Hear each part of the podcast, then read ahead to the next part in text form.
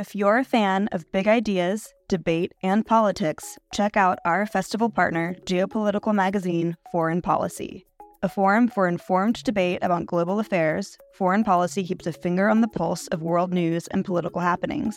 Beyond articles that delve behind the headlines via traditional reporting, Foreign Policy has so many other products to offer, ensuring that no matter how you like to engage with eye opening content, there is a method for you. Check out their free offerings like Foreign Policy Live, their forum for live journalism, newsletters, and podcasts. And with a subscription, unlock in depth features and quarterly magazines, including their recently dropped spring edition all about India.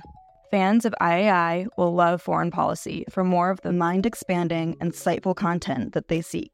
To explore their content, take advantage of an exclusive discount for IAI fans. Subscribe now using promo code LIGHT24 to save 50% and unlock access to everything foreign policy has to offer.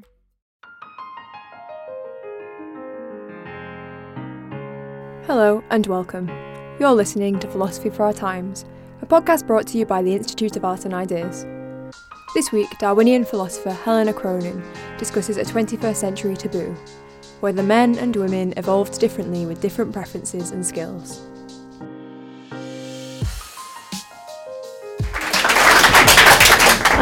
Tell you first about a funny thing happened on the way to a better world.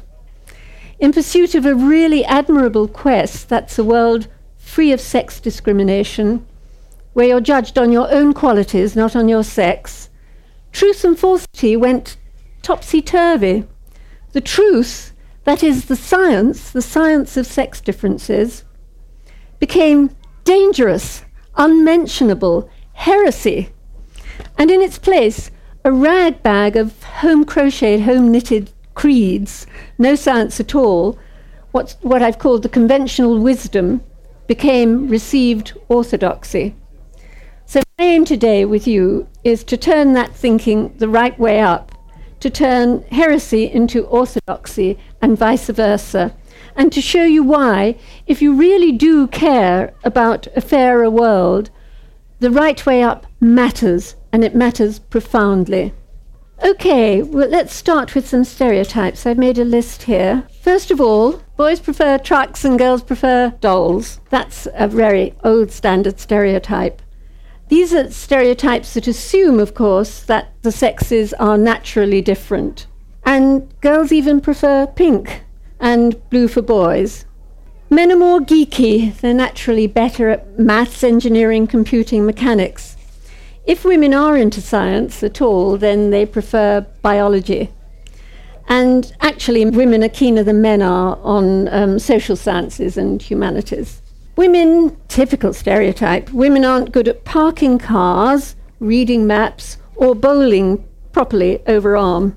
Men notoriously find any arena to be first, the most, the biggest, and the best. And they might do it by cycling backwards while playing the violin, which is one world record um, that men are going for. The sexes, according to the conventional wisdom, the sexes aren't naturally different at all. It's all social construct. And worse, society systematically discriminates against women. And, according to conventional wisdom, the evidence is all around us. I mean, look at these tools of oppression.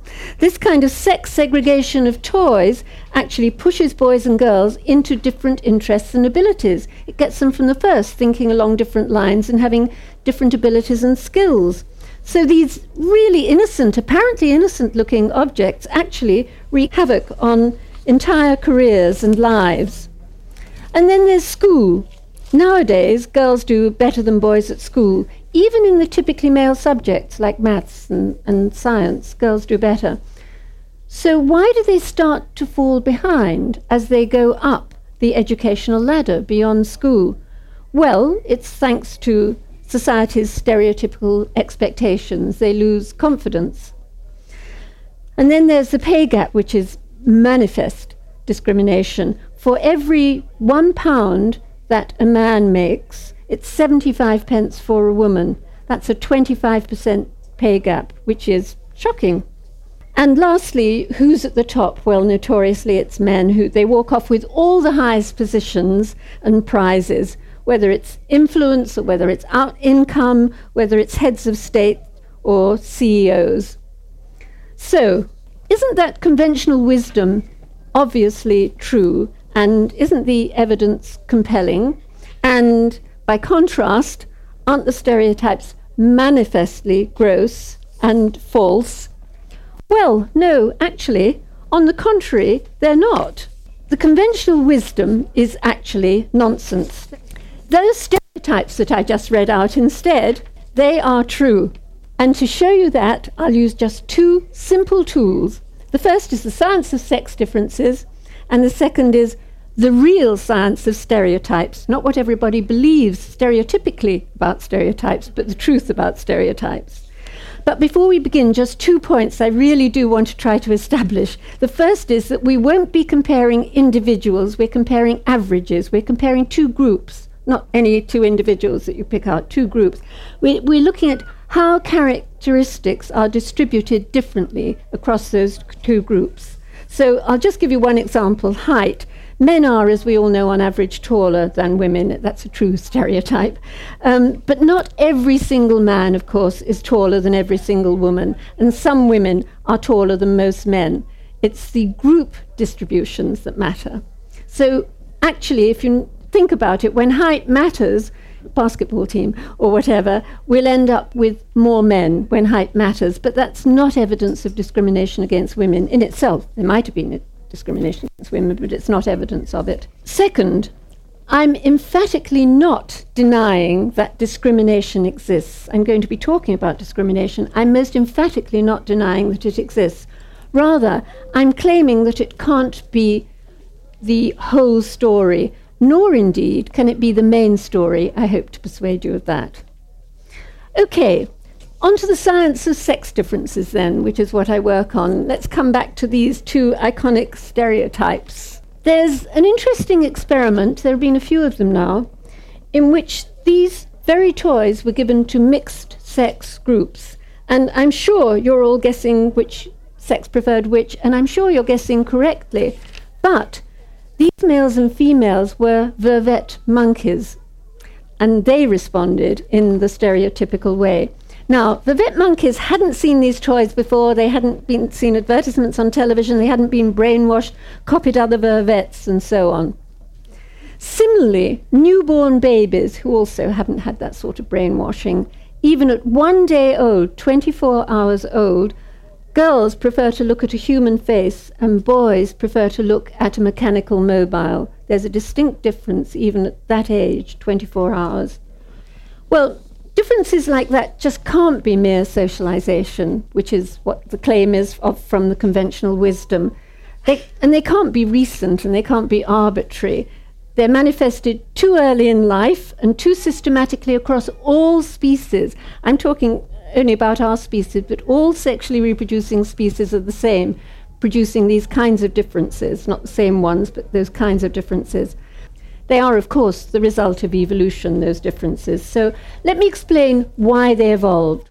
If you reproduce sexually, you must divide your reproductive investment between first competing for mates and second caring for offspring. So you've got to divide up your reproductive investment.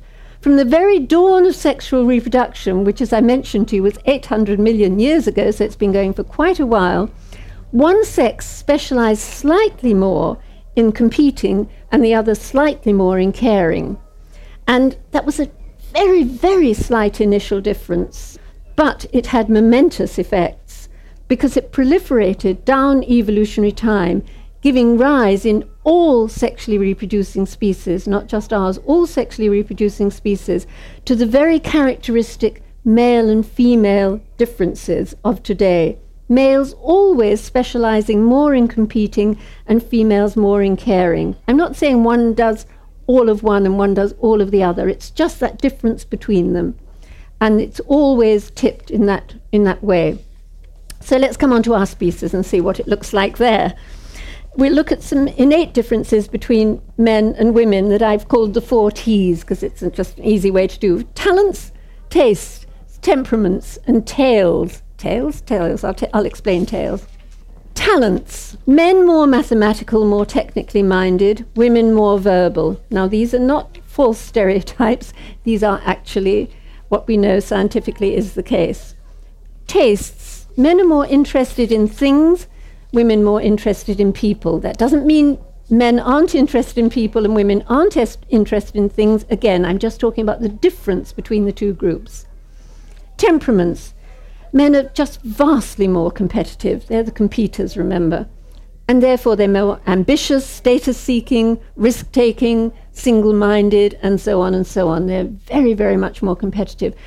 It's been said that compared to women, men's entire life strategy is a higher risk, higher stakes game. Men are in permanent competition. And that really, that quote really sums it up.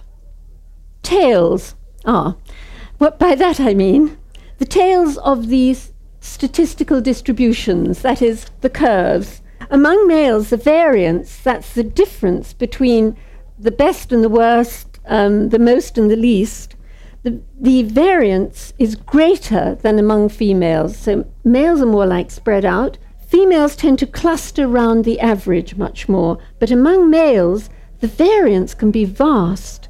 So males are almost bound to be overrepresented both at the bottom and at the top. Um, that's a phenomenon that I have called, I think of metaphorically as more dumbbells but more Nobels that typifies men. The more dumbbells but more Nobels absolutely typifies men. I'll just give you two quick examples. There are some astonishing examples, but I'll give you two, one of which I just found myself recently and staggered me. And then I noticed the scientist who had written it said this is a staggering ratio. The first example is opposite sex twins.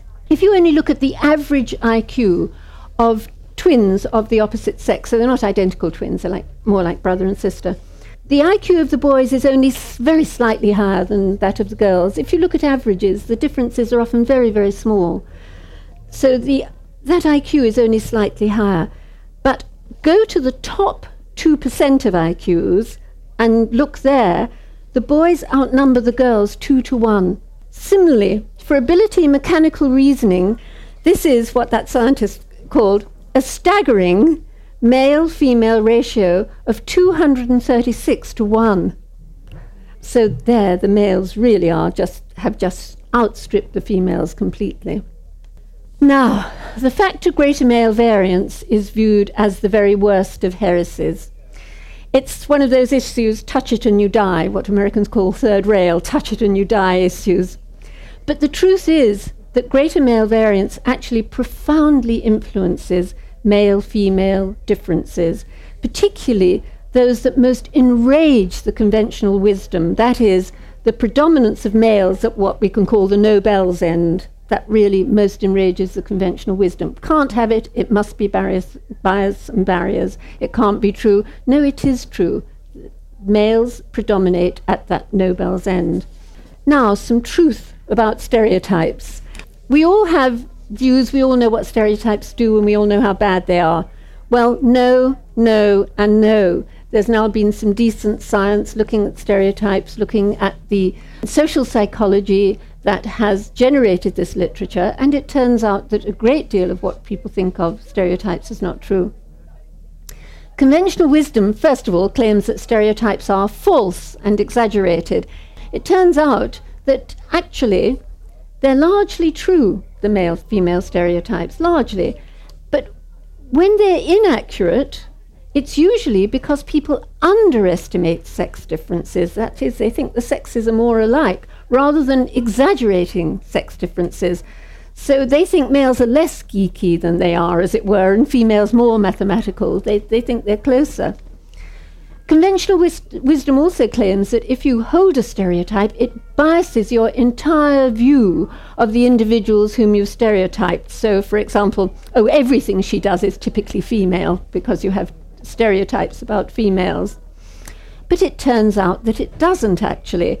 The biases tend to be what one social psychologist who has looked into this has called small, fragile, and fleeting.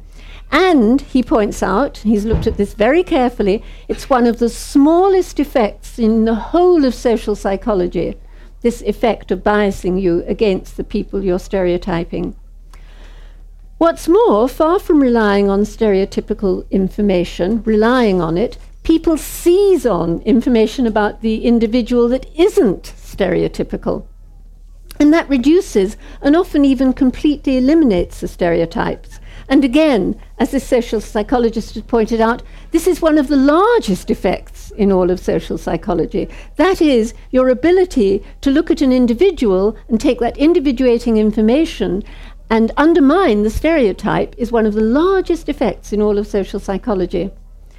And finally, according to conventional wisdom, stereotypes generate self fulfilling prophecies. Some of you might have heard about the notion of stereotype threat, which is as soon as you hear of a stereotype applied to you, you become that stereotype. Tell the class that the girls can't do maths and they'll believe it and they won't be able to, is the usual idea. But it turns out that this ogre of self fulfilling prophecies, which is the one that's really stalked the social sciences for decades in the literature about stereotypes, is mostly myth. The effects are at most very weak and very transient, and they certainly don't, as is routinely claimed, keep women back from all the things that women ought to be getting and have a right to get. If women are kept back from that, it's for other reasons. But then there's all those notorious stereotype experiments. Um, I don't know if you know about the ones where there are identical CVs that are sent out, and one purportedly comes from John and another purportedly comes from Jane. They're actually identical.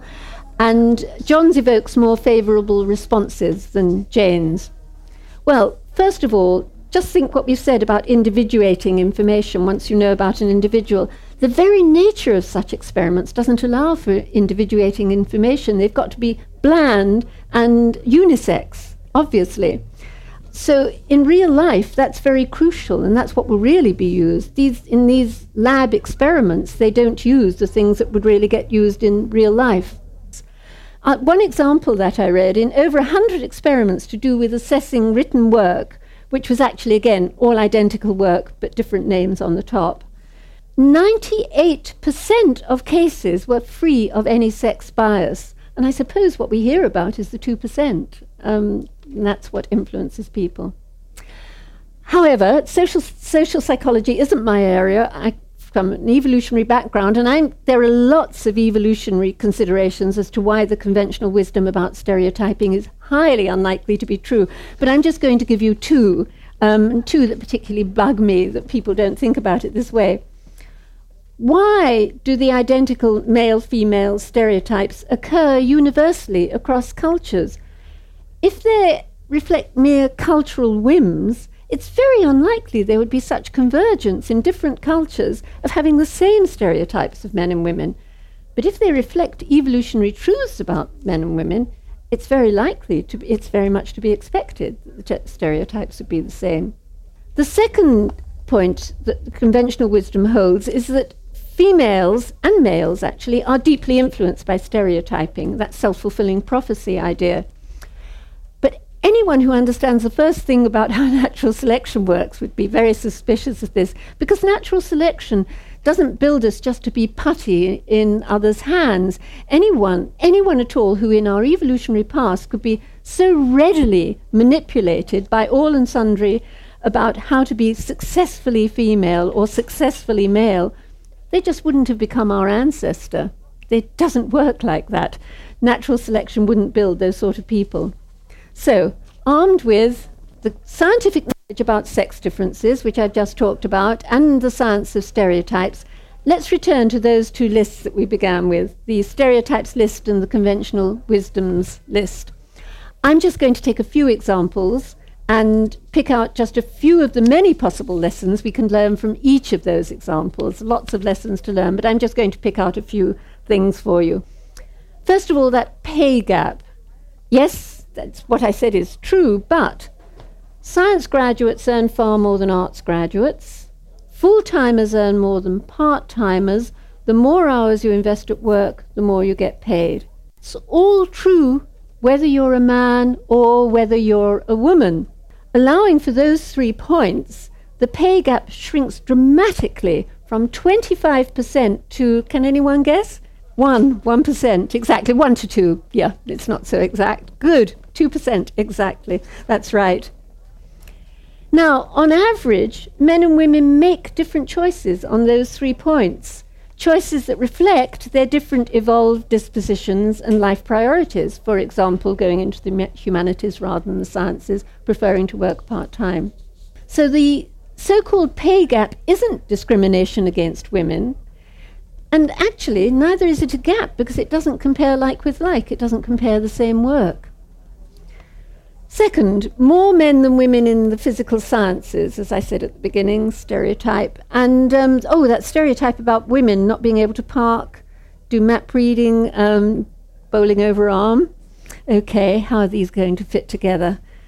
Well, of all the innate sex differences in talents, remember the four T's, talents, the largest by far, and this favours males, is an intuitive ability to imagine what an object would look like if rotated in space. So it's m- you're mentally rotating objects in space, and you can imagine what they would look like. This, of all things, is what gives males their huge advantage in maths and the hard sciences. That's not why, obviously, why natural selection endowed them with it. It was for completely different reasons, like throwing um, nasty things at um, animals that they were hunting and at other males, particularly um, which women didn't do either either of those, and also navigating a lot more, which again women didn't navigate over such large spaces. That's why there's that robust male-female difference. Um, it's so robustly different, and it's so important to um, understanding, to, to doing maths and the hard sciences, so much so that childhood ability childhood ability in three dimensional mental rotation is highly predictive of later success in these areas, mathematics. Now, if you take those differences and then add tastes, what we talked about, another of the T's, women, even the mathematical high flyers, even the women who are going there into the stratosphere with males on mathematics, prefer working with living things. They very often go into biology and medicine instead of staying in mathematics, even though they're doing incredibly well in mathematics. So, just taking those few differences alone, talents and tastes, women's choices in sciences are highly predictable. That's why women in biology, but the other sciences, after that it goes over into the social sciences. As for females, parking, map reading, and bowling, don't throw things at me. It's, it's the science what does it. Well, you've probably guessed the connection. They all rely on three dimensional mental rotation. And that's the reason that women aren't so good at doing those things. On average, we're talking about averages. Finally, to policy. Conventional wisdom fatally confuses equality and sameness. There was a conference on women in science which went under the banner of taking action for equality, ability is sexless. Well, as we've seen, that's false ability is far from sexless. But much more crucially, and this is very important, it's irrelevant. Ability doesn't need to be sexless for individual women and men to be treated fairly and not to be discriminated against on grounds of sex. That's why I've said we're talking about averages. If you're talking about who should get a job, who shouldn't, then that's a different matter. Sh- it shouldn't, we shouldn't need to be the same. The sexes shouldn't need to be the same for any individual individual to be treated fairly. By denying the differences, the conventional wisdom precludes, right at the outset, any scientifically informed attempts to understand the very sex differences that are supposedly its concern. Fairness must be pursued not by denying differences, but by understanding it and understanding its consequences. So it's not sex differences but sexism that should be challenged. And it's not science, it's injustice that should be opposed. And finally, if you're forming policy, look, I'm not saying that, that science dictates goals. Of course it doesn't. Science doesn't, shouldn't dictate goals. But it can help us to achieve our goals. How? Because if we want to change the world, first we need to understand it. And how can we forge a fairer world if we lack a proper understanding of how the sexes differ. We can't. So, when it comes to policy, I'd say the Darwinian science of human nature, male and female, far from being heresy, is indispensable.